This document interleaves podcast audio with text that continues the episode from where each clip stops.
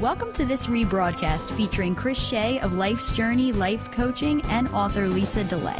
Learn more about Chris Shea by visiting his website, www.lifesjourneyblog.com.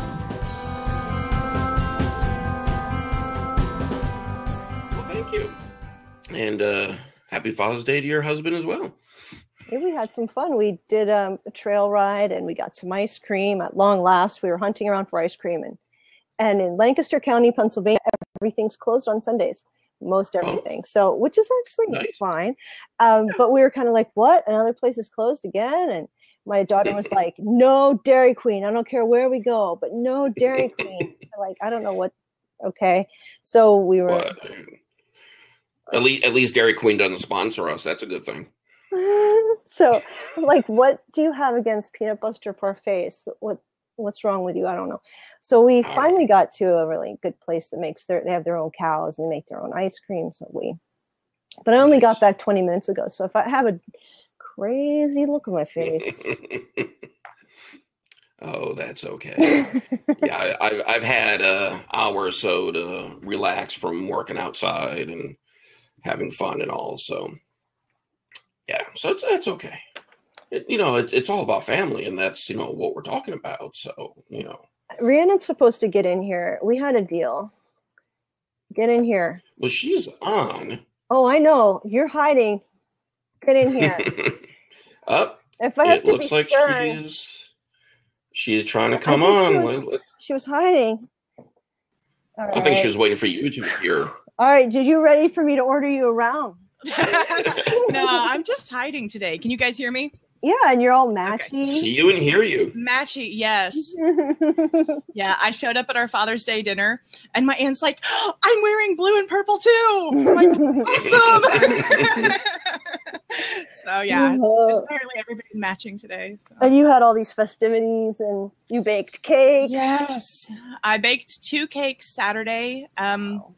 middle of the day, and I don't have air conditioning, so you know, to turn on the oven was like, am I seriously doing this? Yes, I love my brother, and it's his birthday, and and um, his wife's gluten free now because she was recently diagnosed with celiac. So it's it's like, okay, I'm going to pretend I know what I'm doing and make a gluten free cake. So oh, that actually it actually went well. Um, go figure. I don't know. so so first thing this morning we had um, my nephew's birthday party. We only got him for a couple of hours and then uh, had to take him back home. And then, um, yeah, my brother's birthday and my Father's Day for my grandpa. The whole family was there. It was chaos. I just got I got home less than an hour ago. So yeah, like I really want a nap, but instead I'm here. I know that's she's being nice to me. She's, you know, she's doing me a favor. You don't always need to be napping. you can nap. Live life, enjoy wait, life. Wait, wait, wait. Let, when you're dead it, but between baking the cakes and then today's craziness, I slept for four hours on my mother's love seat. I'm five foot six. That couch is not. so, so I really need a nap, but it's okay. I can I can soldier on for a few more hours and then just collapse in bed for like three days. well, I, I, will give you the fact of suffering without air conditioning because I wouldn't yeah. do that. So. Oh, yeah you, you get props for the lack of air conditioning. Strong. Don't go. Don't go soft like Chris because you know no. what? No, you have to, don't go strong. Once people get into that central air, they go mm-hmm. really soft. I'm going to be yeah. honest with you. My friend got central air, and she just just no offense, Chris, but she turned into a real weakling. Okay, and I don't know if that's if that's something we want to do, uh, just as a as a people group, as as a society. Yeah. yeah. Well, in, in, in, in normal uh, talk on societal issues, I would totally agree with you, Lisa, except for the fact that you are speaking from the northern reaches of our country and I'm in the southern reaches oh. makes a big well, difference. I'll tell you, inside right now, it's about in my room. I'm. It's probably 92 in here. I'm a little sweaty. Ooh, it's 91 here. I was just looking at the weather. It's 91 degrees here and high humidity. So it's very hot inside and so it's usually it easily gets up in the 90s in in the house all summer long mm-hmm. and that's actually cooler than outside so, isn't it great well then I will sit here in my nice, cool 72 degrees and uh, Either I'll, That's I'll what- let that roll on because I'm not sweating and I'm comfortable. Yeah. and- I, I I consider just I just figure my life right now these last few years God's taking me through through some character building. And so I Yeah. sweat in the summer and you know I just parts of my car are duct taped on. You know when I get that book deal and put my life back together then then it'll be a whole different thing. But right now I'm I'm experiencing the nitty gritty of life you know? It's okay. I ate a lot of freezer pops and and oh yes I'll just let them drip drip down. Not the freezer pop part, but the condensation, the ice just goes whoosh, and I'm like, yeah, whatever. Mhm. I'm okay with I'm okay with like ice dripping down on my face. Mhm. So you gotta do what you gotta do. Uh, I I grew up in in the northern areas without AC, and that was fine. But not well, any longer. Virginia is really muggy. That it's the humidity that's so bad. I think. Well, I don't know. I was down. I was down in. um I'm gonna. I'm having a blank out. What's it? What's it, where Busch Gardens is? Help me out. I'm blanking. Near Busch Gardens, it's called Williamsburg, Colonial Williamsburg. Oh yeah, Col- yeah, Colonial Colonial Williamsburg, where everybody Virginia. dresses up and they're like Mhm. sweating and they have all these like you know 28 layers of clothes on and they're like you know back in old fashioned times and they're just Mhm. profusely sweating and you feel really bad for them but they're trying to be they're trying to show you what it was like. And you ask for like you go into the restaurant and they'll be like you ask for ice water and they'll give you this whole big thing how there was no such thing as ice water. Mhm. and, and then and you're like okay but they'll give it to you but not without telling you why they didn't have any. And you'd only get water if it happened to rain and everybody would drink beer. And, and after a while i'm just like just give me some water. And then or the beer. yeah, or the beer. Um, but at first you're just like, I don't care, I'm dehydrated. And then the and the other obviously difficult thing is that people who- are like they're in character, okay? And so there's people who are black who are helping you, and obviously they're supposed to be slaves, okay, because it's period. And you're kind of like, Mhm. I um super awkward right now because you know you're like should I help you like you're you're like I'm really sorry you're like you want to be like I'm so sorry for what's going on right now I mean I know you're paid for this job but like I know I'm really sorry about this it's always like you're conflicted the whole time and and uh, but also but also super interesting super historical and but you're also like Mhm. Doggone it! I'm so sorry. I'm like, I did not want this to happen. So but that was really interesting. Mhm. But the one big thing was that it was super, super muggy and how people who would be like appointed as governors from other places like England and other they would like feel like they were being tortured because they here they were in Virginia being punished by summer by summer mugginess. And uh, they were like, thanks a lot. So Yeah, I think there was a reason that you know many of the founding uh, people of our nation settled up in the New England region and kind of left the Southern to themselves for a while. I, I think that was a wise move on the Pilgrims' Yeah. part because I know they drifted a bit more to the north than they wanted, but I think that was divine providence. And then some of us were lucky enough to be born in the Kansas City area, and we get the worst of the heat and the worst of the mugginess, and we're just ugh. it's so fun. I want to move far, far away Oh yeah, it might happen. You never know. Mm, someday. someday I'm counting pennies in a jar. You know, if I do without air conditioning, and if I do without this and that, then it puts me that much closer to something new. But yeah. We'll see. And makes you a stronger Exactly. person as opposed to And, me. and you know, some things in life they just give you more to write about. So, you know, yeah. yeah, There that's what go. I need. there you go. I need go. my main character's air conditioning to go out and just I can write all week on that. well, as we were driving home from our little adventure, we um I asked my kids, well my my son felt like how can you force us to bike ride? We're supposed to have our freedoms. It's summer and it was just nonstop. uh, and I was like, you know, you're going on a bike ride mostly in the shade, and then we're getting like food and ice cream. I think it's a pretty good deal. And he's like, you just want me to be forced. But anyway, he was just ranting and raving. He was ranting and raving all afternoon. and then I, as we're driving home, I said, you know, this is what the topic's going to be about. So, what do you think is the perfect family? So, I was asking them, what do you think? What is there such thing, and is there such a thing, and what is that? And so, I was listening to see what they would say, and and um, my son was kind of didn't have too much to say because he was he was still had a lot of grievances, but um, but my daughter said, well, you know, when you have a couple parents that love you and you know they don't just buy everything for you. I mean she was kind of saying all the stuff that i was kind of hoping she'd say. And i thought she might throw in a couple like hint hint you know. Uh, but it actually was kind of what i was hoping she would say. And and i said well um, you know explain what you mean by that your parents love you and explain what you mean by um, you know like what what does that look like and what does that mean? And what what do you think people Mm-hmm. expect? Because nobody i don't know maybe tell me chris because you've had a lot more experience with this but anybody you Why? Because, because I'm you've older. been done clinical work and you've heard a lot of stories Oh, clinical work. Okay. you're.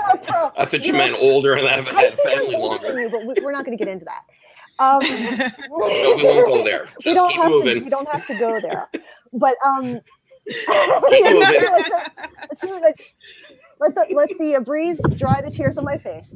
But um, so so I had you made me lose my train of thought. oh, great! Help me out. Oh yeah, yeah. The perfect family. So everybody you ask pretty much will say they'll either say something like, you know, some kind of horrible story, some kind of more or less horrible story, or some pieces that were not great. And then some people, and I've for some reason noticed that there's more guys who say this. I don't know if females just take things harder, or maybe I've just met all the wrong sorts of females. but my my husband is like, yeah, you know, things were okay, things were fine, or whatever. But I wonder if there he only has one brother. I wonder if there had been a um, if he had had a sister, if she would have said the same thing, or if she would have been like, "Here's all the stuff that I noticed. Here's here's everything that happened."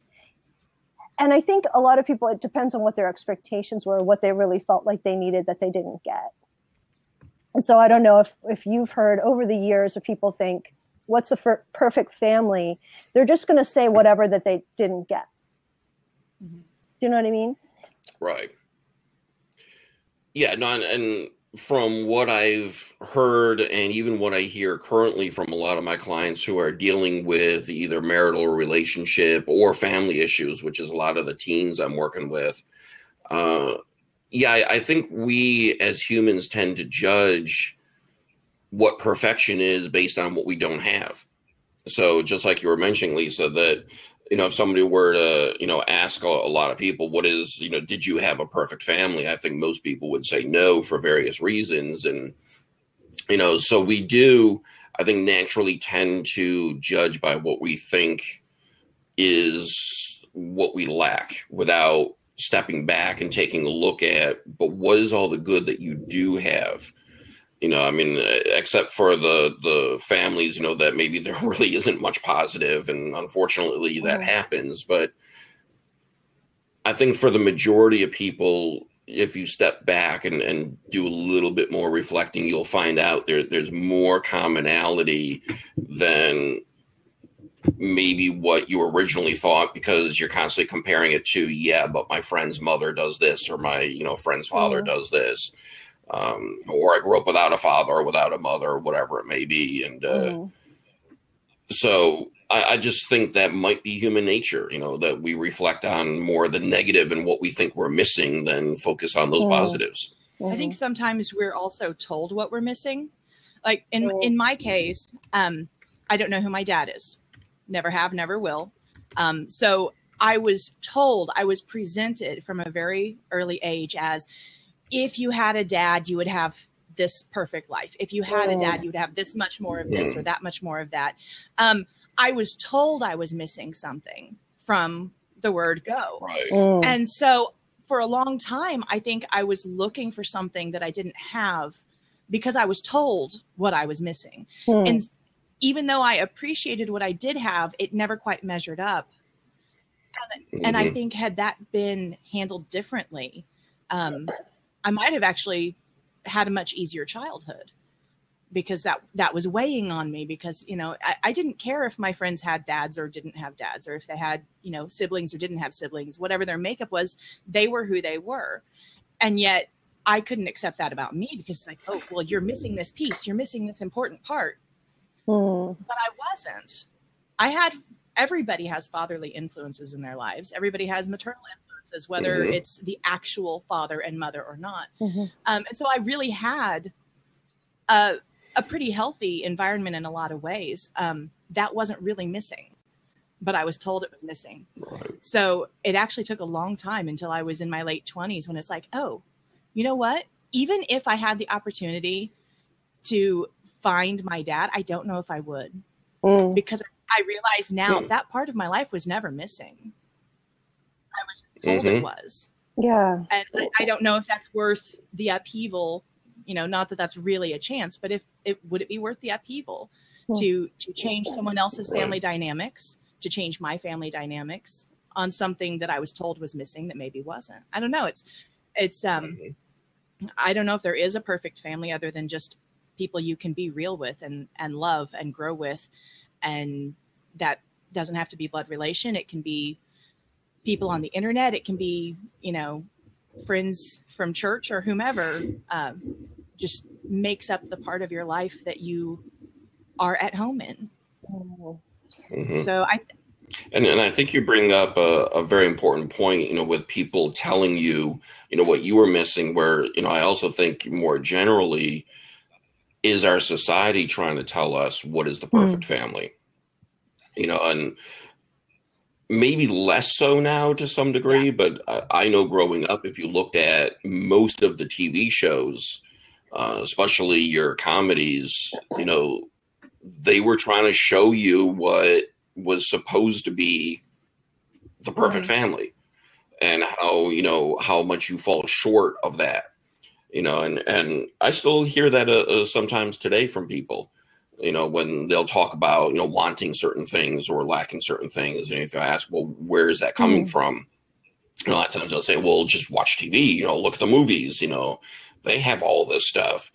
Um, but like you're saying you know what why why are we comparing and judging that? Why is somebody thinking that just because you know it's it's what society shows us is what it's supposed Right. to be? And you know something i have recently wondered um and it pr- probably stemmed most from um some recent debates about you know gay marriage which has been legal for a year now but a lot there are a lot of voices out there saying oh well you need a mom and a dad to raise kids and and it's like okay i heard that growing up so much. You you're missing your dad's in in your life and all this this um all this is is not as good as it could be. But would someone tell that to a child whose father went off to war and died or whose father was in a car accident and died or was taken from the family in in some more natural way than just being absent? Mhm. you wouldn't tell that kid oh you're missing out on having a dad.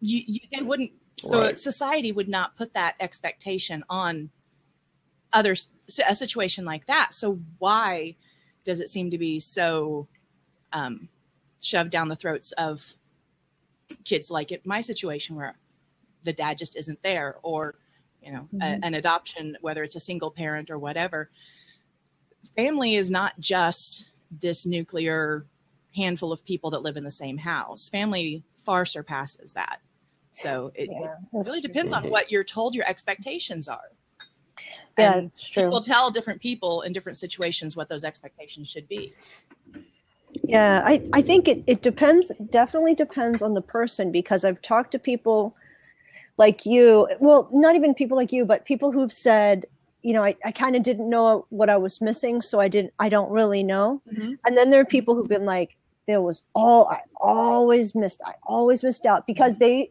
were comparing, they idolized their neighbor's dad throwing ball with their best friend and they were like well my dad my dad's an example of that. So he, he had a dad growing up but his dad worked, third shift. So he felt his dad was always sleeping when he wanted when he could have been playing with him. He ha- had to sleep. So he felt like he kind of grew up on his own and his much older sister basically raised him and his parents which was strange because in the in the 50s moms often didn't work out of the house but his mom always did. And so anyway all that to say was that he felt like i really missed out. I had to learn ball from my friend's dad how to how to play baseball blah blah blah, blah. so he felt like i was missing something i was missing something. But i've also heard people say but that's only because he compared himself. Mm-hmm. but i've also heard people right. say well i don't know if i missed something because how do you know what you've missed if you didn't have it? Right so so it's kind of like well you could mm-hmm. you could look at it either way. It would be a perspective it would be a decision how you're going to frame it. You know and you could definitely mm-hmm. get those other influences from coaches from mentors from other relatives if you if you wanted to wanted to seek those out. And i was a big sister and big brothers big sisters for five years and that's kind of what that's for too. And so there's other ways that you can do it Mm-hmm. And and so it's kind of like mm-hmm. you know you can take a negative you can take a negative spin on it and you can feel really left out and bummed out that your life didn't go mm-hmm. in this perfect way that you wanted to but you know I I guess it's just a matter of how you want if you want to feel like you've been shortchanged. Yeah. Because I right. I would say oh sorry and, and go ahead Chris. I was just you know saying that that again is that influence that when we listen to what other people tell us. And you know how much do we allow other people to tell us what our reality is or what we should? And, and I, I, hate that word for a lot of reasons. But you know what we should be doing or should be feeling. You know it's like when you say you know well if somebody were to say you know i don't miss not having a parent because i've never had you know say both parents. And and then it, it can bring in that self-doubt when people say but you should feel bad you know, well, why should I yeah. feel bad? You know, and if you hear it more and more that, well, you should, then the more that I hear that I should feel bad, maybe then I start to think my judgment is off and maybe I should be feeling bad. And then I start feeling bad and I don't know why I'm feeling bad. Yeah, but who, who are they to say? You know, yeah, but who are they who are they to yeah. say that because they just feel bad for you because they're imposing what they've known? Like it's kind of like it's kind of like saying people do this to the deaf people in the deaf community all the time and they'll say you poor thing you can't hear. And a lot of people in the deaf community are like but i never could hear and i'm fine and i actually don't even mm-hmm. want to hear. I have i have my people and they have their own grammar in mm-hmm. in sign language and they have their own group mm-hmm. and they, they really enjoy it and they're very connected and they don't actually given the opportunity some of them pick to stay deaf. And they're like i'm not missing out. I i'm very happy with my life Right. And they actually, yeah. some people in the deaf community are against uh, young children getting the cochlear implants to be able to hear again when they're actually born deaf. And it's mm-hmm. like, so a hearing person is going to say to a, a, person born deaf, oh man, you're really missing out. It's like missing out to you, mm-hmm. but they don't know mm-hmm. that they're missing out because they've never missed anything. It's, you know, it's just like mm-hmm. you're deciding that they're missing yeah. out because you've experienced a different life. And that's, I've, I've, um, looked into a lot of theology of disability, and that will really change how you think about God, and it will really change how you think about other mm-hmm. uh, people who are not like you, because who it's this right. ableism. You you think, oh, I'm normal and I'm able-bodied and able-minded and all this stuff, and, and I feel so sorry for people who aren't exactly like me. It's like, oh my gosh, could that be more mm. arrogant? okay, exactly. what? Exactly. It's just like and and so but but that is really automatic for for mm-hmm. people typically and they'll feel you know it must be so hard to be you it's like and and sometimes people in the disabled community are like it must be hard to be so dumb because you obviously fun yeah. me. it's you're just not, and, and I, I, would love that comeback. You know, must be hard to be you. You can hear all this stuff that you're who's saying. Worse off, me being fine with me, or you being a wreck because I'm because you're not fine with me being me. Like, who has the mm-hmm. problem here? You know, and it and it's mm-hmm. like it really makes you question um, the upset able person or the completely contented disabled person Really? The completely mm-hmm. contented disabled person. Hmm. well, and for me, that that's really the the whole thing when I think about you know this word mm. perfect is really where you were you know mentioning uh, with that because it's always imperfect when we judge, mm. but if we can accept who we are, with what we have, then we're perfect in that way. Mm. You know, I, I, look at the um, scripture passage where Jesus tells the apostles, you know, that you need to be uh, perfect as my heavenly Father is perfect. And for me, who is quite on the OCD side, I read something like that and go, oh, well, I'm in deep trouble because, you know, the OCD side says, well, you're like far from that. And, you know, you got to be like God now. And how are you going to do that? But the more that I, I've reflected on that and studied on that, it really seems to be that what he was telling people is God is the, the one creature, if we want to say, that is content with who hmm. God is. And I think what he's trying to tell the people is you need to be perfect just like God is perfect in the sense of be content with who you are and act the way that God would want you to hmm. act. If you're loving to people and caring with people and sharing and all those qualities and content with yourself, even with any defects you think you have, to me, that's being mm-hmm. perfect. So when you look at something like that and then put it into families and you know what we're saying about you know all of you know this thing of you know well what's the perfect family not the perfect family well one define family and two is this family unit content with who they are even with imperfections that they mm. think they mm. have and I think that's the important thing because it's the imperfections that we think we have. You know, like like you say, you know, if somebody were deaf, we might think that's an imperfection. If they don't, it's not know, an imperfection. Right?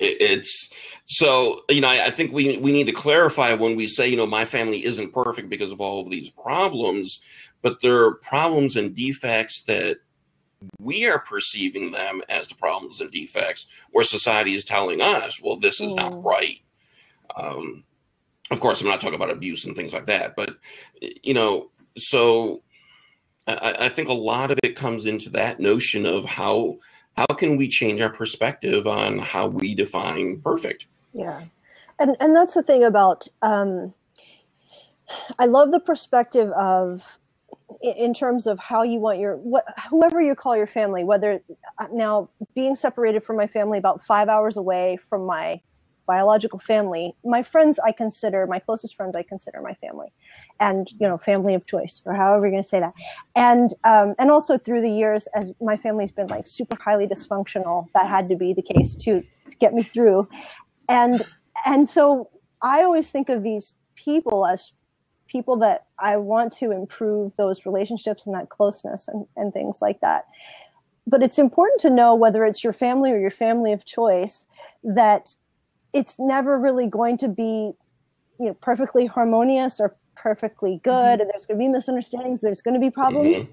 but that of keeping the idea that i'm not going to allow myself to be disappointed when my expectations get you know i'm going to misplace my expectations and then i'm going to get disappointed but instead of being like oh great well i guess that's not going to work either to to be keeping in mind this idea of it's it's not there yet but that keeping that yet mm-hmm. there because that means that you're going to keep trying and that the story isn't over. And I love the idea of including yet into every every possible situation, but especially every relational situation, because it's not. I was I was just having a talk with a family member who remained nameless because I was so scared that it's not come back to bite me. But um, but the idea was that um, you know this this relationship was like well this is how it is blah blah blah and we've tried and da da da and i said but that is just a perspective that isn't really real this is what you decided mm-hmm. that it is and if you both decide well yeah, yeah it is like how it is but if you said well it's not there yet doesn't that kind of leave a crack open that mm-hmm. i mean doesn't that mm-hmm. make it a different reality definitely. I don't think that she wanted to hear that really because I think she had her mind made up, and I, I think that I think that it's kind of like, well, I've made my decision. I've already kind of decided that, yep. but I'm kind of like, well, it seems like you're not really happy with that, though. It seems like that's really disturbing. I didn't say this part, by the way. I think I would have been murdered. But, but, uh, but it's kind of like it's obviously distressing, or we wouldn't even be having this conversation, right? So it's really mm-hmm. distressing. the same time, it's like, well, this is how it is, and I don't know, no, no, no, and it, it's just never been great, and well, and I said, but, but it's like you've just put it in a frame and decided this is how it is, and you know, it's on the mantelpiece now. This disaster, and I'm said, but it's you take it out of that frame and you and you put yet there, and then mm-hmm. you go, yeah, it stinks right now. It's not good yet, but we still have yet. Like I just, mm-hmm. I can't, I can't deal with mm-hmm. that the story has you've just decided the story's over because even if that person dies you could still in a way add to the story because you are a person who can change too so i don't know that was my soapbox i'll get down I, I think everybody, especially in family, whether it's blood family or chosen family, they need room to grow. And not everybody's oh. going to grow at the same oh. speed, not in the same ways. And so I know I've been going through a lot of things. There are certain parts of my family, they're all kind of going through their own different stuff. And we're, we have moments like today. It's like we really love each other and we're really part of each other's lives. But sometimes it's like, okay, I'm really done talking to these people right now. I love you, but I need a few hours away. It's, mm-hmm. it's just, you know you have growing pains and it's kind of chaotic and and sometimes i love our quirky chaoticness and and our borderline dysfunctional mess that we get into and some days it's just on my last nerve it really depends but we're family so no matter what changes in life and and what grows we always make the that decision of we are family it mm-hmm. always comes back to that um you know i i know some people I'm, I'm going to call them distant cousins, but I'm not exactly sure how. But I let one little thing in their lives keep them from speaking to someone for 20 years. It's like, mm-hmm. I'm, I'm sorry. I, we can go through some pretty huge major things and we're still sending a birthday card or calling and saying you know mm-hmm. happy whatever day you know we don't lose touch we we make that choice to even when it really sucks to just keep going because we are family. And then mm. you know we bring people in and like i said i have a lot of friends that i consider family and some of them i've never met in person yet. It's just you know you have a connection with someone you love and respect them and you can help them grow and they can help you grow and it's just this process that i call family and so mm-hmm. then when you have that family kind of bumping into your blood family and they're like oh these are outsiders and and you know there's resistance and there's there's a lot of grace being had or being found in these different different moments. Um, it's hard but everything in life is hard. And mm. sometimes you just have to find it's like okay it is chaotic. But we're still family. The foundation of it is this is who we are and some days are going to be weirder and more difficult than others but it's mm. it's uh, it's a journey it's never going to be a complete picture and finished like lisa said there's always that yet Mm-hmm, mm-hmm. Because next year it might be someone else's turn to grow through an awkward stage, and and we're going to drive them nuts just the way that they drove me nuts, or or whatever. and you know, it's it all comes full circle, and it just keeps spiraling because that's that's the way it goes. That's the way life is. Mm-hmm. Nothing's static. Mm-hmm. Yeah. But I, I, think you hit upon something, Rhiannon, when you said that you know it takes work and I, I, think it's unfortunate where a lot of our society is tending to go against uh, anything that takes work and effort. You know, we're we're getting used to everything is instantaneous, and if family isn't instantaneously perfect, uh, or at least perfect in in our perception, we're more apt to leave it than we are to do the work necessary. Mm. Uh, you know, to make that family mm. function. And I, I see that so often. You know, people just, for many different reasons, you know, just don't want work anymore. That they want it instantaneous to at least how they perceive it is mm. supposed mm. to be. You know, there's going to be somebody on my podcast named Tara Owens. Tara Owens, I think she says it like that instead. Um, and she's a spiritual director, and she'll be on in, I believe it'll be in not this Friday, but the next Friday. And she talked about a really neat thing, and I think she calls it making a vow to stay or the discipline of staying. And that's what she's talking about too for for us, especially uh, under a certain age who haven't developed these skills. But for anybody of, of us, this includes me for sure. Even though I consider myself born, you know, I'm born before the internet, so. but um, but but also just you know you're anybody who has a smartphone is is falling prey to this too so you're somewhere but you're somewhere else you know so you don't have to stay mm-hmm. you can just go away you know you can not be there and so she said she was talking about the discipline of staying or the vow to stay so that would be either staying where you are and actually being where you are or being with the people where where you are which can be really hard if you're used to that dopamine every time you click the thing, you know, um, or just staying where you are in terms of um, make, making a commitment to stay like at a job or in a, a living situation or whatever it is, like where people will kind of come and go out of people's lives, you know, and that when it gets bumpy or rough, which is normal, but it doesn't feel normal because we can just jet, you know, that mm-hmm. especially for the younger generation that that has had a lot of their relationships like this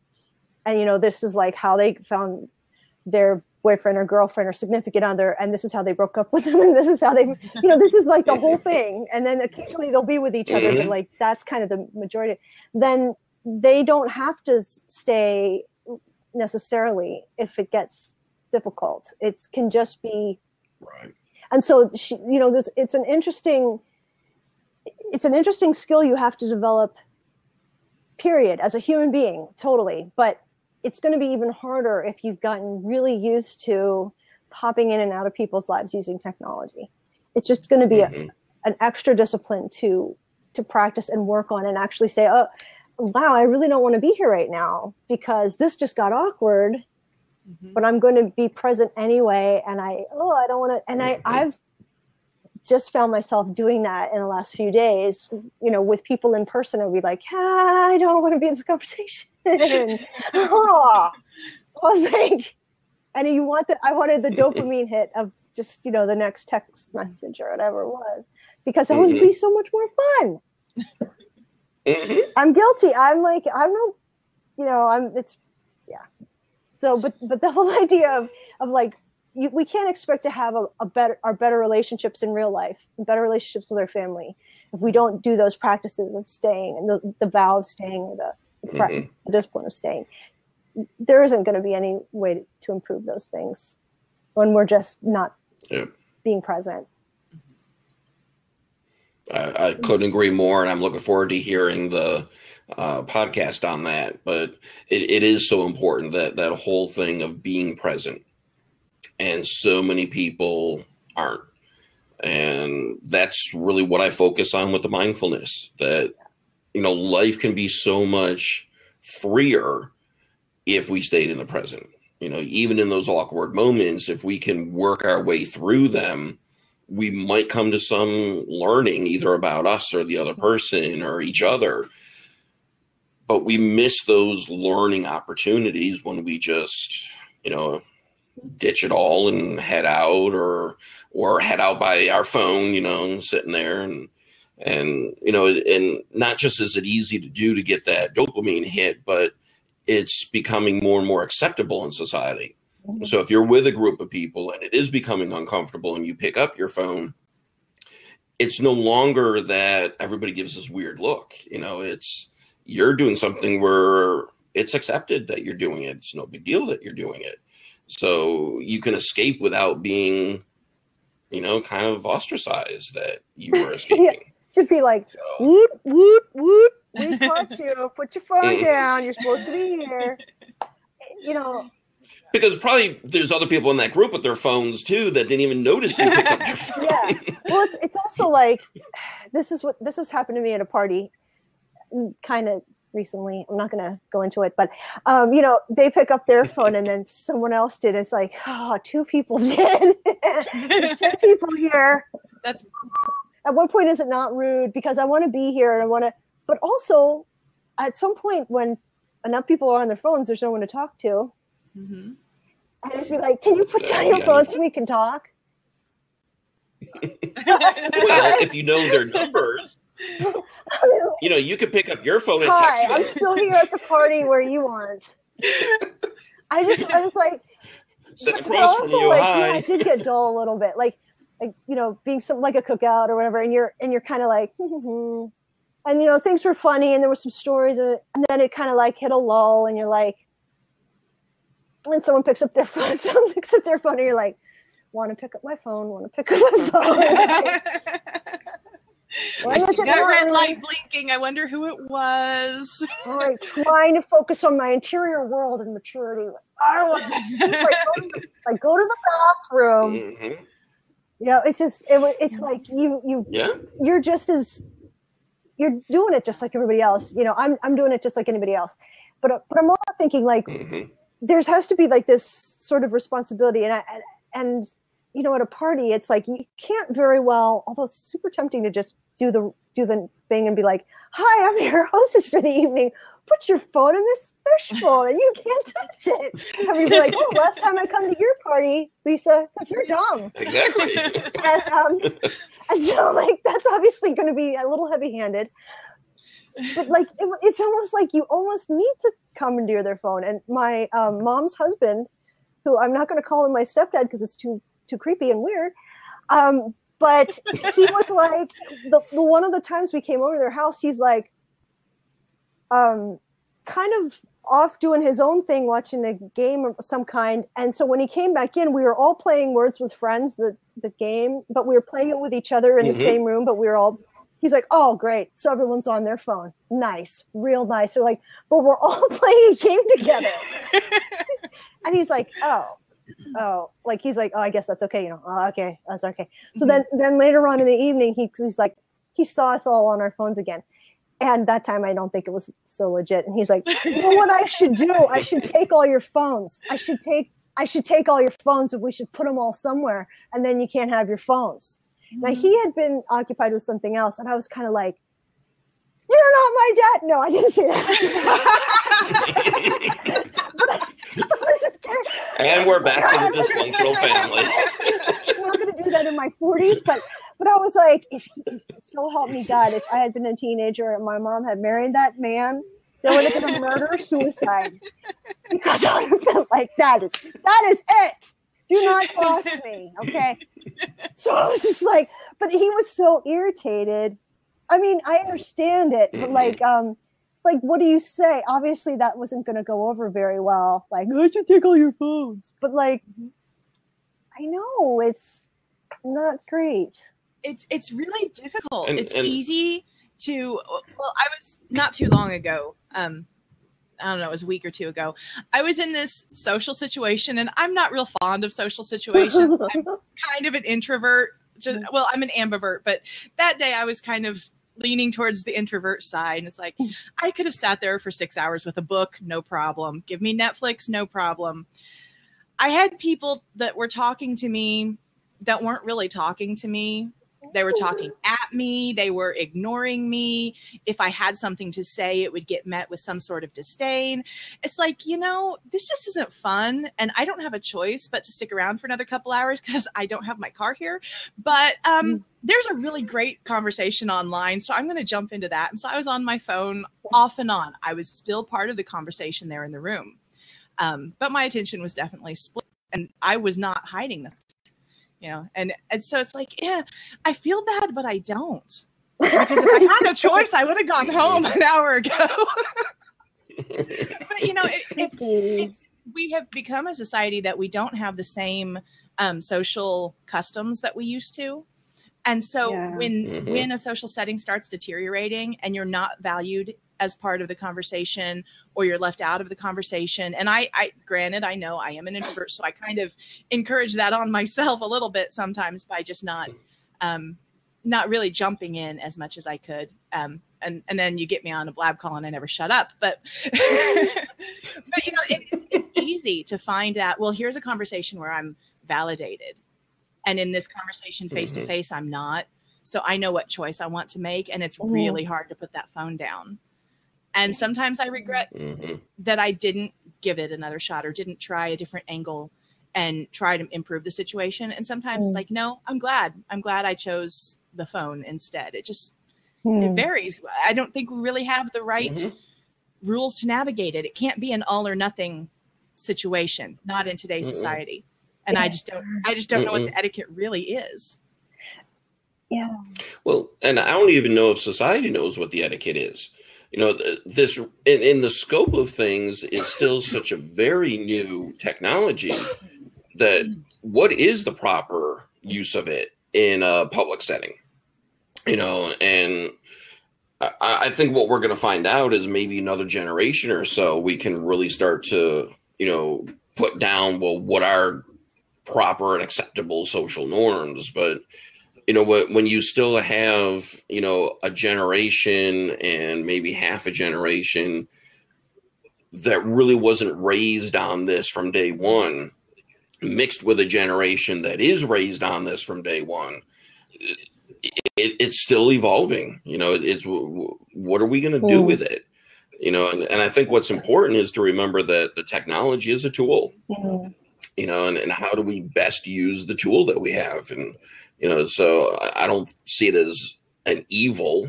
You know, some people say, you know, well, this is what breaks apart families, or well, it's it's how you use it. You know, I mean, it, it could or it couldn't.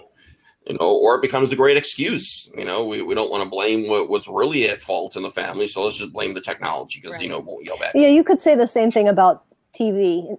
Families stop mm-hmm. talking and they just mm-hmm. start watching TV. Or you could say, well, TV, you can watch a show and then talk about it. Or you could, you know right. anything could be used divisively to but do, does anybody actually do that do people yeah. actually watch tv and talk about the show they just watched because mm-hmm. when i've been in a setting where you know you could be having a conversation but someone's got the tv on it's always a little too loud to talk about what's going on and well, as soon as that show ends we go into another show and another show and another show and then everybody leaves so th- there's well, no yeah. dialogue i mean except during commercials so well, then you create a group chat about uh, and you're texting people while you're watching TV, and yeah, you're and right back on, the phone in the group well, I mean, with my kids, I've we've watched a movie sometimes, and then just we'll stop it and we'll say we'll explain something, mm-hmm. and then just happened last night. This was a little bit unusual, but we watched this movie called The Program about Lance Armstrong. Now, my husband's a big time cyclist, so he was like so here's what happened. and we're like, oh, okay. And then he'd be like, and they'd be, now this is controversial. We don't know if this happened, if this didn't happen. I'm like, he was a doper. I always knew. Um, so you know, it was kind of like because it was like sort of historical, but not totally, you know. So we'd like we'd stop, or mm-hmm. sometimes we'll watch something and we'll stop and we'll say, it'll be like a, it'll be like a teachable moment with the kids. We don't do that when mm-hmm. friends come over, but um, that would be really odd. Now, now, see, I do that with my with. I have a few friends, and I have my mom, and we'll do that kind of stuff. You can if and, it's like, yeah. But, but the sense. majority of the time with my family, or yeah, if, if the TV's on, nobody's talking. well, you know the mm-hmm. the thing about using technology as a tool. One of the ways I one of the ways we could probably go into it with other people. This is how I felt the most um, connected and loved is when I've been with a group of small group, like five people or less, maybe three to five people, and we've been talking and it's gotten really deep. And then someone has a question about something, and someone will just ask Siri or look it up on Wikipedia for like one little thing, and oh, this is actually what this means. Mm-hmm. And then we get some kind of thing off the interwebs, and then we go back to whatever it is we're doing, but it, it brings us together instead of like, oh, hang on. But I have felt very loved when someone said, oh, so and so's called me, but I'm with you right now. Mm-hmm. And that has really been a thing that, you know, where there has been a boundary, not that it has to happen that way 100% of the time, but I have noticed that when I'm, when I'm with people, um, and that's like sacred space or that you can create places that are sacred space mm-hmm. whether it's with your family or close friends or whatever and you say no you know i'm with you and that's it or you know maybe there's an emergency call and there's a couple numbers if they come in you have to take them but um, but basically you say you use the thing as a tool mm-hmm. in rare times and then the rest of mm-hmm. the time is like you know for the next half an hour you're you you get my full attention you get my full um, you know i'm all yours and that that makes them feel good and then that bounces back and makes you feel good too mm-hmm. yeah. it's definitely a good tool to have handy when you play trivial pursuit with my mother did you know chickens have earlobes i mean seriously this is something we learned last week chickens have earlobes and the color of the earlobes apparently affects the color of the eggs I don't know. It's amazing. It's amazing how interesting game night becomes when you have Google right there in your hand. I don't believe that at all. Google it. She did. Googling She earlobes of chickens. I don't know. Here, okay, I am. Don't you dare Google chicken earlobes, Chris. I lose all Two respect for you. chickens. That's she has you on a full I don't- errand. I Rhiannon, don't- how dare you come in here on this blab and send No, us seriously, on a I- fool errand? I am a writer. I am a creative person, but I could not make up chickens having earlobes to save my life. I swear to you. It was an actual question on a real life trivial pursuit card. Um, the I think it was Genus 2 Well- edition because I think they were the blue boxes, but they may have been the black ones. I can't remember which ones we grabbed that night. You're making this up, aren't you? No. I, I, He's not going to be able to I, find I, I it. just Googled it. Uh, according to a website, mypetchicken.com, I don't know. You can order chickens through them. That chicken earlobes do look at the color of the egg. If a chicken has red earlobes, according to them, they lay brown eggs.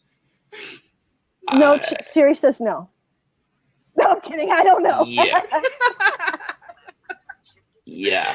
So you can imagine the the Oh, interesting conversations. yes. Yeah. So my mother and I, we we She's learn lying. more. My mother and I learn more playing So, I- Trivial so- Pursuit and looking up these bizarre things than we Oh, would reading a book. And I- and then because so hilarious, the especially the conversation that goes with it, chickens have earlobes, and it indicates it egg sticks in color. your head. You know what? I'm so disappointed that chickens have earlobes right now. I know. I It's don't a- want them to have them. It's this very strange reality you have to sit with for a while and come to terms with before you can move on in life.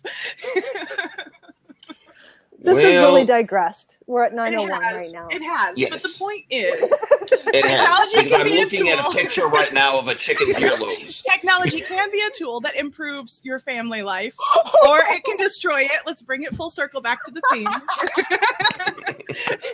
and then chickens having Thank you, Rhiannon, for bringing us to chickens reality. Having earlobes can become an inside family joke, which just makes it more perfect.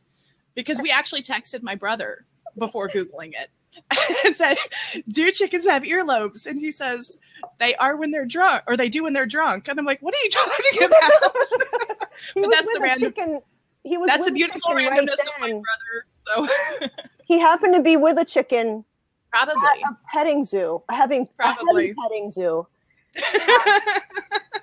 and he knew, and because of Yeah. the, the color of the eggs, obviously. right, right, yeah. Yeah. No, it's just But I, I will say, I I will say that I'm, I'm glad you brought that up, Rhiannon, in the sense that one, I do have a picture of a chicken's earlobes on my screen right now because I did. Can you Google put that on Twitter And later or Instagram that? Instagram that for us. Get a screenshot and Instagram it. I, I Yeah. should. I, I should. Use it to Yeah, promote That'll the be the, blab. You're the yeah, exactly. That'll be the cover of the of the blab. We talk about could chicken block earlobes. you for that. And Other chickens could find that offensive. I, I will. I will try For to find that's a very every different species I can so we can For generalize it. that could be a But, uh, sensual area. I don't. It could. I don't know how they. I, I will put a little asterisk that Disclaimer. says no offense like- meant to chickens who are offended. If you are at, But, uh, like mature chicken audiences only.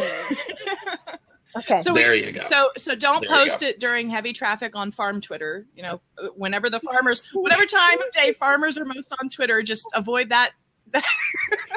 yeah. So, but but I do like what you're saying, Rhiannon, in the sense that Try to salvage this conversation. Come on, I dare you. oh, oh, I can because sometimes my clinical sessions do this, and, and we can wrap it back she's up at the you end. need to see someone. Well, I am. She's a wonderful all- lady. But I'll tell her on Thursday exactly how this went. wait, but you're not seeing me. Wait, wait, wait a minute. You're seeing somebody else. Um. So, but to bring it back, what what I I would say is, in what you were just saying though, look at this family moment.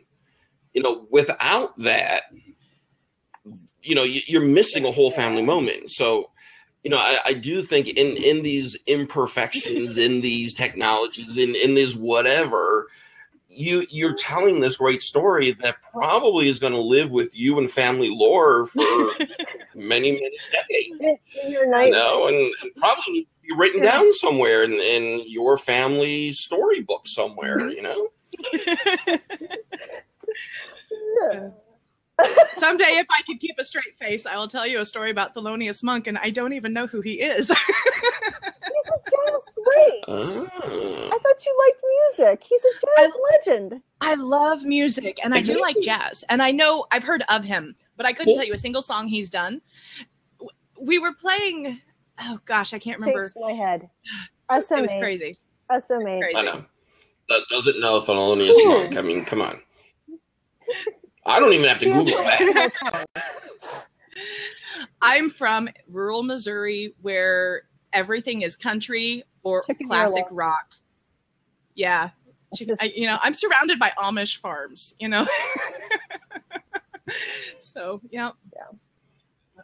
I, I I don't see why that justifies you not knowing Thelonious is Monk. But Well, I know- anyways, if, We'll if hook that I know for you, Billie Holiday and Big Maybelle, and gosh, I can listen to Lyle Lovett all day. He's not jazz, but he's one of my favorites of because he he doesn't fit in a genre.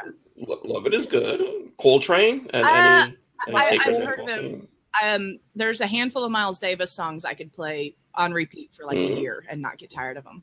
All right, you're um, okay. You're okay. Yeah, you- you're Have I saving yourself. my, my reputation yet?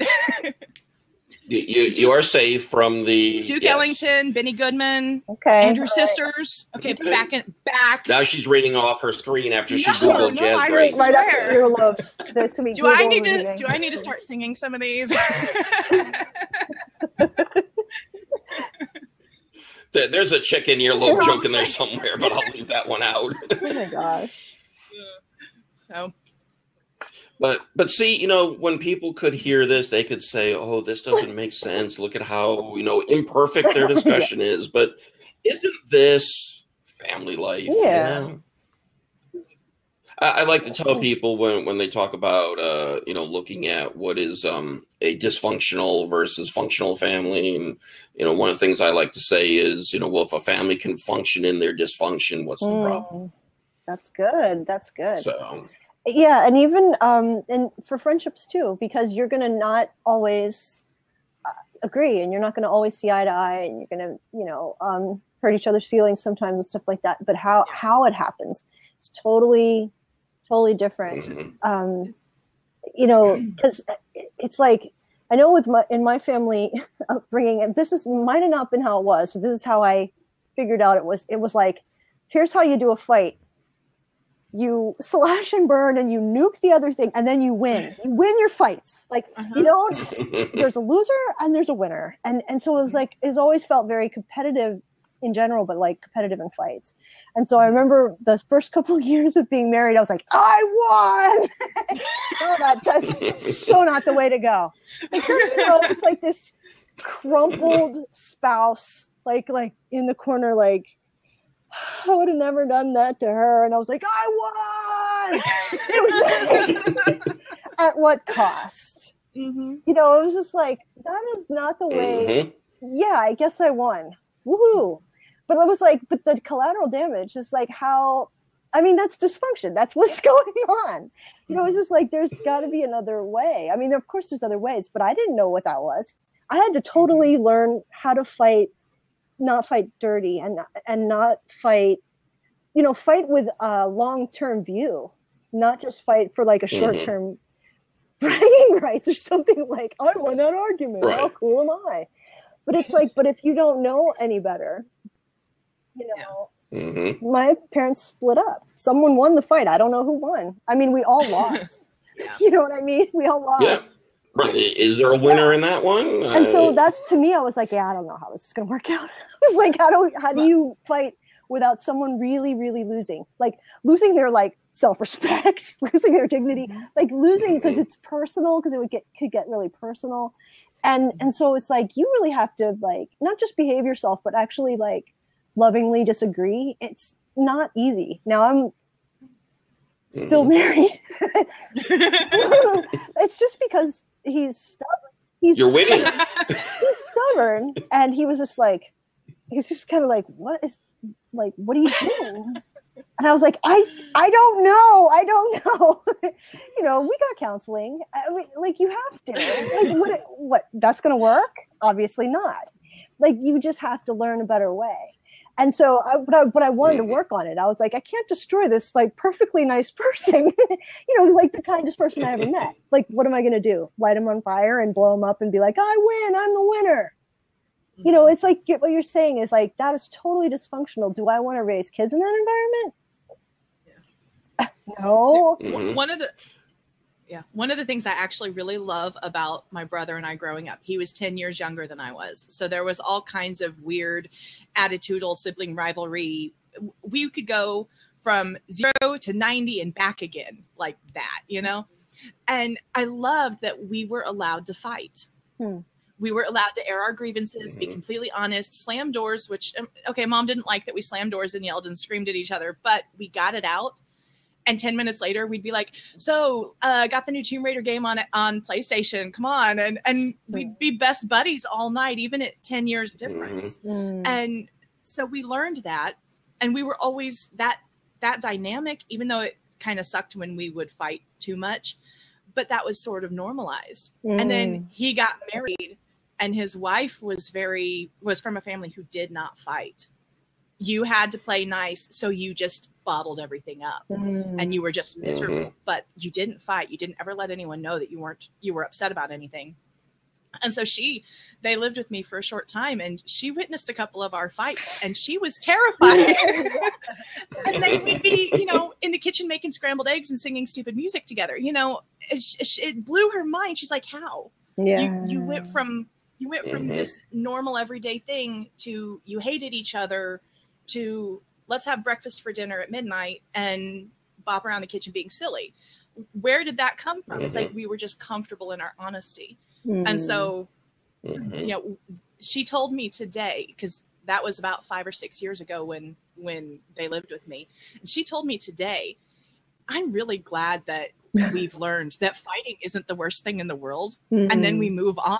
So she's finally getting it. And she thanked me for that this morning. Wow. And I had I had kind of forgotten about it because, like I said, that was normal for us. Mm. And you know, no, I'm I'm not proud of all of our fights, and we say some some pretty evil things on occasion, but but we we kind of filter out what we really mean because we know each other well enough, and we just go on and you know find common ground and and start the day over again or, or something. You know, just right. It, it, worked for us, and uh, and and that's a prime example of what I mean when I say, you know, that you know you function in the dysfunction, you know, because you might have some people from the outside look at that and say, you know, that's wrong, that's not right, you know, you need counseling, you need this, you need, but it works right. for you, and you know, you guys are close, and and it works, so you know that in, in my mind talks about you know what is the perfect family well some people would say you know oh no you got to work on this and you know, where I would look at that story and say, that's your perfect family.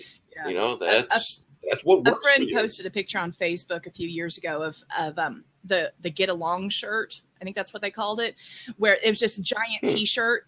And if you're if you have two little kids and they're oh, fighting, oh, yeah. you make them wear the shirt together until they can learn to get along. do you know that if my mother had nice. tried to do that with my brother and I, we would have killed each other.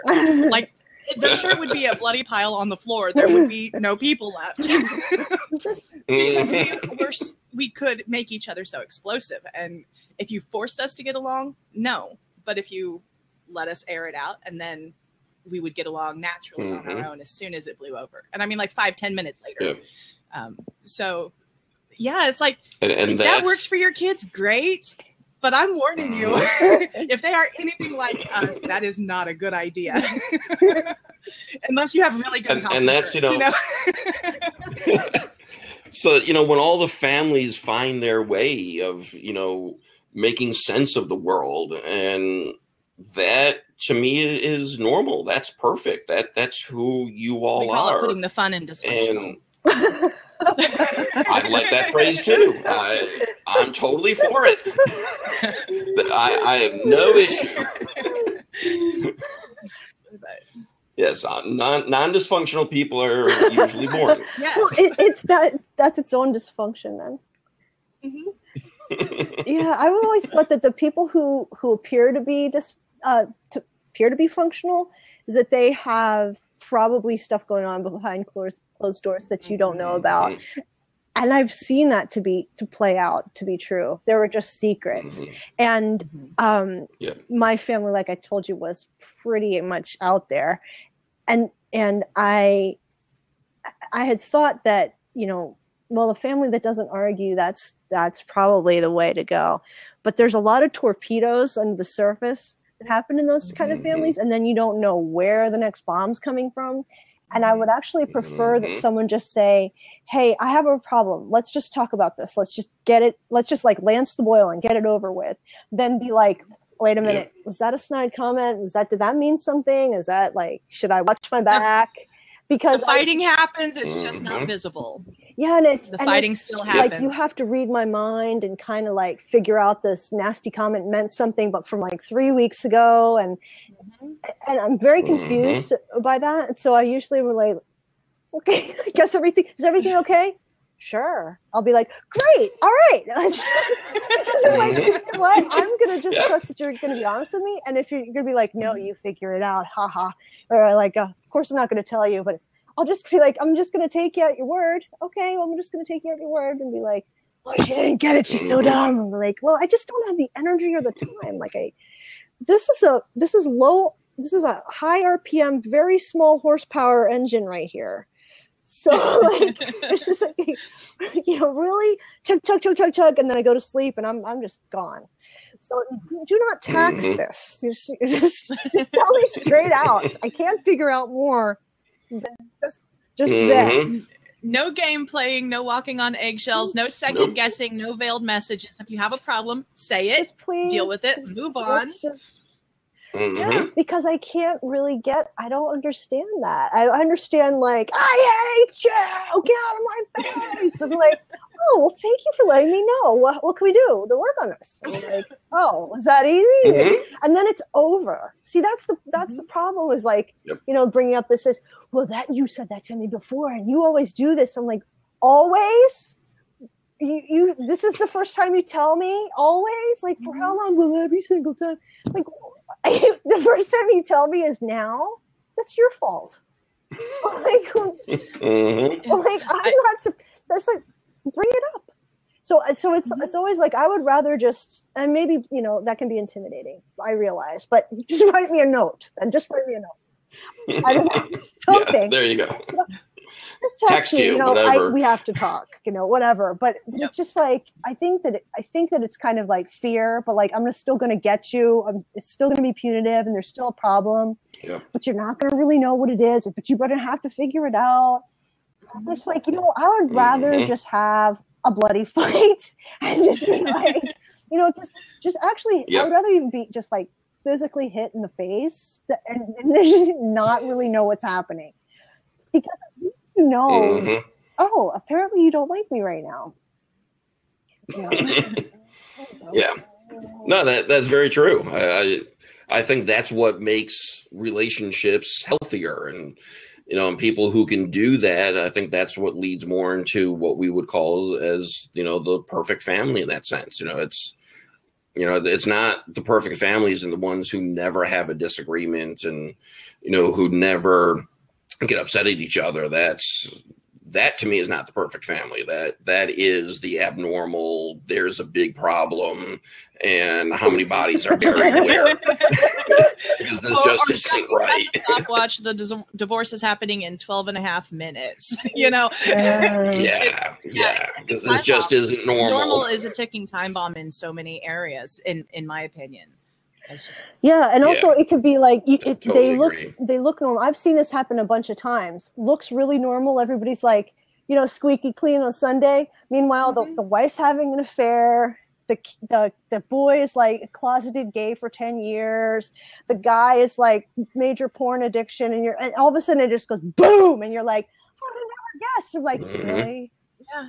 you thought that was you thought that was squeaky clean really no one was saying nothing okay that that just Yep. looks super suspicious Mhm. to me i'm just like i'm sorry but no one's that like no one's got that figured out because it's impossible like you have to see people you have to see people not have a good day. You have to see people Mhm. frustrated Mhm. sometimes, or that it's fake. It's a mask. Like people have bad days. Uh, At least Yeah. they get sick. I mean, like there has to be some bad days.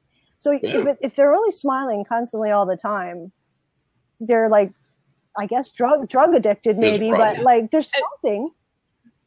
as a writer, I know that if I'm not authentic in my writing, people can't relate to it. So if you're being inauthentic as a person, especially within a family unit, the uh, the rest of the family unit is not going to be able to relate to you, and they'll everyone's doing their own inauthentic web of lies, this perfect image, and none of it is real. That's that's not building anything. There's no foundation. There's there's no true relationship there. There's no back and forth. It's just everyone existing in their little bubble and trying to maintain an image. And bubbles pop and images fade, and then it's just Mhm. a disaster.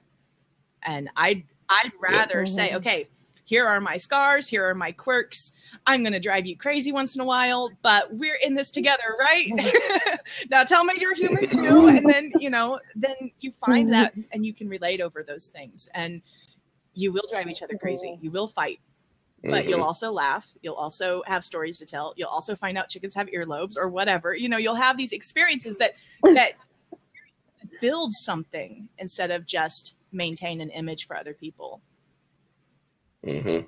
Yeah. Yep, Yeah, and very I think true. that's the thing. That's the thing about the perfect family is to think that the perfect family is going to be a messy family, but it's going to be like one that that eventually um, you, you're going to keep at it. You're going to keep trying to make, even when there's misunderstandings and re- even really hurt feelings.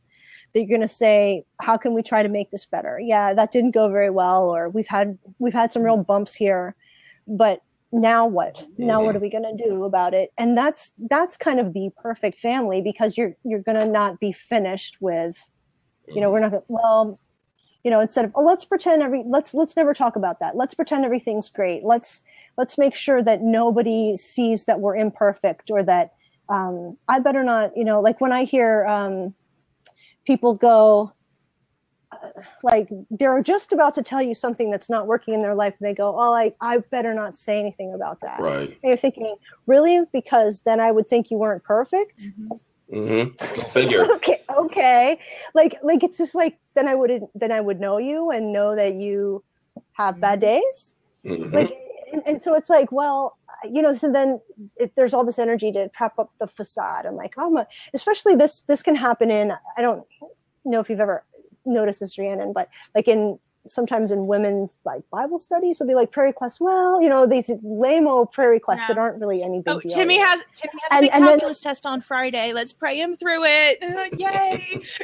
yeah and, and meanwhile you know meanwhile you know that like the prayer request should be like i'm incredibly incredibly Mhm. lonely or or just or just you know Mhm. what like like their heart is Yeah. breaking but they'll never gonna they're never gonna tell you or um i had that back surgery. Well now i'm taking uh, now i'm taking opiates you know or like like Right. whatever it is you know like that that's actually real serious Mhm. or they're they're ashamed.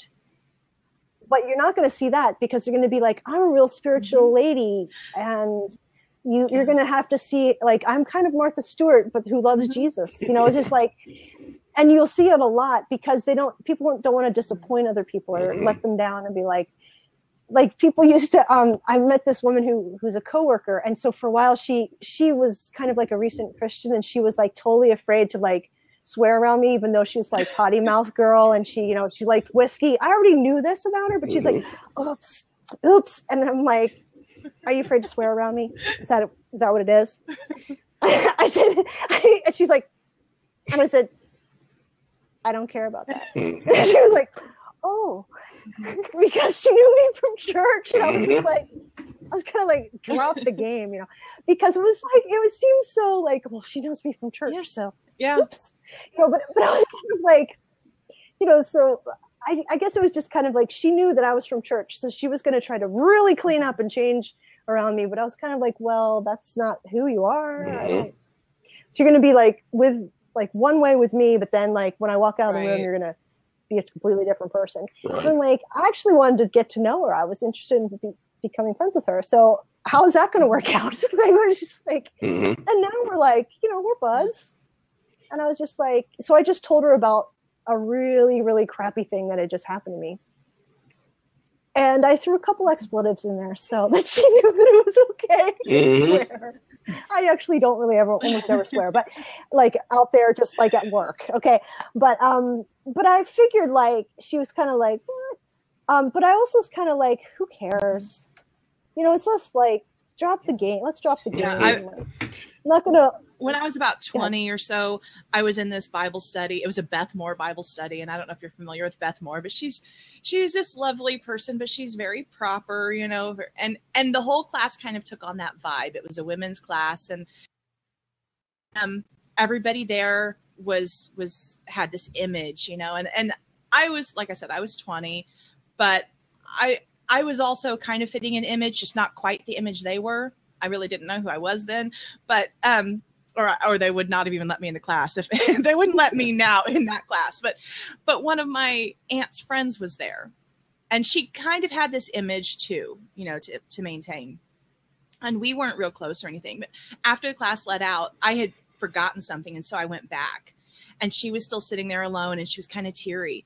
And otherwise, this wouldn't have happened because you know, like like you said, Lisa, that very superficial prayer request kind of time had already happened. And she was just kind of teary and just, you could tell, I could tell she was not kosher. She was just not having a good time. And I'm like, Are you okay? And she says, You know, that verse tonight, I just, I'm really struggling with it. I said, Isn't that the point? I mean, th- her saying, I'm struggling with it was like this big thing. She was so ashamed of admitting that she didn't just get it and she couldn't just accept it. And and I don't even remember what the verse was, but she was having this moment and she was struggling. I'm like, isn't that the point? If you're struggling, you're trying. Mhm. That that's the whole point of all of this, isn't it? We're trying to learn things. We're trying to broaden our beliefs and and you know em- embrace this new information. So you're struggling. That's the point. And Mhm. she's like, I hadn't thought of it like that. Yeah. but Yeah, the gro- but the you could just tell she felt peaceful because she'd admitted this thing and she was like so ashamed because she was struggling Yeah. over this verse. Mhm. No, just be real. Why didn't you say something before? And I, I think seeing her go through that, I actually maybe became a little more vocal for the time that I would I had left in the class. I wasn't able to finish the class, but I was like, okay, if she's afraid to admit something Mm. like that, maybe if I go first and say and ask a, ask some more questions or or um, present what I have to say a little differently, maybe it'll encourage other people to kind of do the Mhm. same. And, and uh, yeah. Yeah. yeah, And and I think that's you know that's the what we're looking for and what do you call the the perfect family or or relationships and um you know for me it, it is in those imperfections and those growth moments and there are times when we can be real with people um so to me that's that's a definition of the perfect family you know not what our society would want us to think but you know that's what at least I think it is. That that's what I've seen. I, I've yet to see anything different. Mm. Should we close it up? Yeah, I was just gonna say, looking at the time. We usually go for an hour just just to let some of we've got a few more people than when we started but just to kind of go back i don't think we ever introduced ourselves but we will tend to do this during the summer we're going to try to meet on sundays at about eight o'clock and discuss things. I'm not sure what we'll discuss next time but we tend to have really great talks and this has been really fun. Mhm. um, i'm i'm lisa delay and i have a podcast twice a week called spark my muse. You could just i'll, I'll type in where you can find that. And chris do you want to talk about what you do and don't you leave Rhiannon. You Rhiannon you got to talk, talk to You- You're you're next on there, and uh, I'm a counselor and have a podcast, and uh, you can find me at lifesjourneyblog.com, and you'll get the links to the podcast and my blog and uh, all my services and all that kind of stuff. Rhiannon. Um, I'm Rhiannon Hall. You can find me on Twitter at Rhiannon Hall 47, like it says right there under my name. Um, I have a blog that seems to be mostly poetry lately, but it, I occasionally post random things. Um, and I'll post a link here in just a minute. Um, I'm just an all around creative and dysfunctional person. So- there you have it. Lo- love the tagline. All around creative I, and I, I don't have an actual job title. I don't have a podcast. You know, I'm just That kind of a sounds like a mess. good- You're, you're the. I, Um, I like it. I I roped Rhiannon in here to be the. She's so good at blab that I love. I just am like, I'm doing blab. Come on in. She's like, do I really have to come in? Not just this time. This isn't just the only time. I'm like, please come in. She's like, really? What? And I'm like, please, because she's it makes it easy for me. I'm like, because it's just gets it bounces back and forth. But like, she has a good vibe. So I agree. I can ramble on for hours. Apparently, it's, it's a skill. you're not just dysfunctional and creative. You're like blabtastic. Oh, my, grand, my grandmother once my grandmother once said, "You really have the gift of blab." So apparently, she meant it. She, Oh, she was she had- and didn't even she- know. Yeah, she had spe- some special special gifts of her own. But Yeah. yeah, this has been good. I don't know what we'll wind up. If if anybody has an idea of what we could talk about for July, we can figure out a July date in Mm-hmm. the future, and just you can follow along on Twitter and and or Blab. You can follow, and then you'll you'll get a an alert when we come up next time for another chat. And if you have some suggestions or ideas, we tend to do. I don't know if we have. Do we tend to have? Would you say we had a theme going at all, or? Mm, a lot of different nah. stuff, but it tends to be not your typical blab chats. It's more Yeah. it's deep it's deep how to improve your life somehow. Not just how to like make money or how to do a blab. So we're not ever doing Exactly. those. Um, but yeah, it tends to be, you know, more of um, your self improvement and things Mm-hmm. like that. Mindfulness. We've done things like that. And they'll probably be in those veins too. But I, I say it's just life. yeah. Yeah. We're just talking about life, and If it were the same topic all the time, people would get bored. I like the eclectic feel. The we're a little bit everywhere. I, I will guarantee you, no other blab in, in all of today talked about chicken lobes. I will guarantee that. I that. defy you. I defy Exactly. you to find a chicken lobe related blab. ever. Probably ever. Yeah, I was sticking with today, but probably ever. Probably ever in the history of Blab. Yeah. Yeah, so people need to tune Spread the in for the eclectic nature of. Yeah, Spread the word. Yeah. This should go in the Blab Hall of Fame. That's. I'd like to be nominated right now. Uh, not me so much, of course, but Rhiannon could be the chicken earlobe person. Blab rock star. I, I am I am the the source of all oddness for you guys. So Aw, no, you're not. You're not that. You're like a goddess of oddness. Oh, poetry. I like that. Can I put that on a business card? I am the goddess of oddness. I can get you business cards like that for so so cheap. That's what I do. Th- There we go. All All right. Well, right, y'all. yeah, I'm gonna head out, but it's been fun. Thank you uh, to both We've of you and Chris the everybody that's out. listening. It's been Thanks, Chris. fun. Thank you. Bye. Happy Father's All Day, Chris. bye, everybody. Happy Bye-bye. Father's Day, Chris.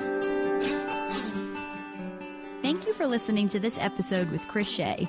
Learn more about Chris Shea by visiting his website, www.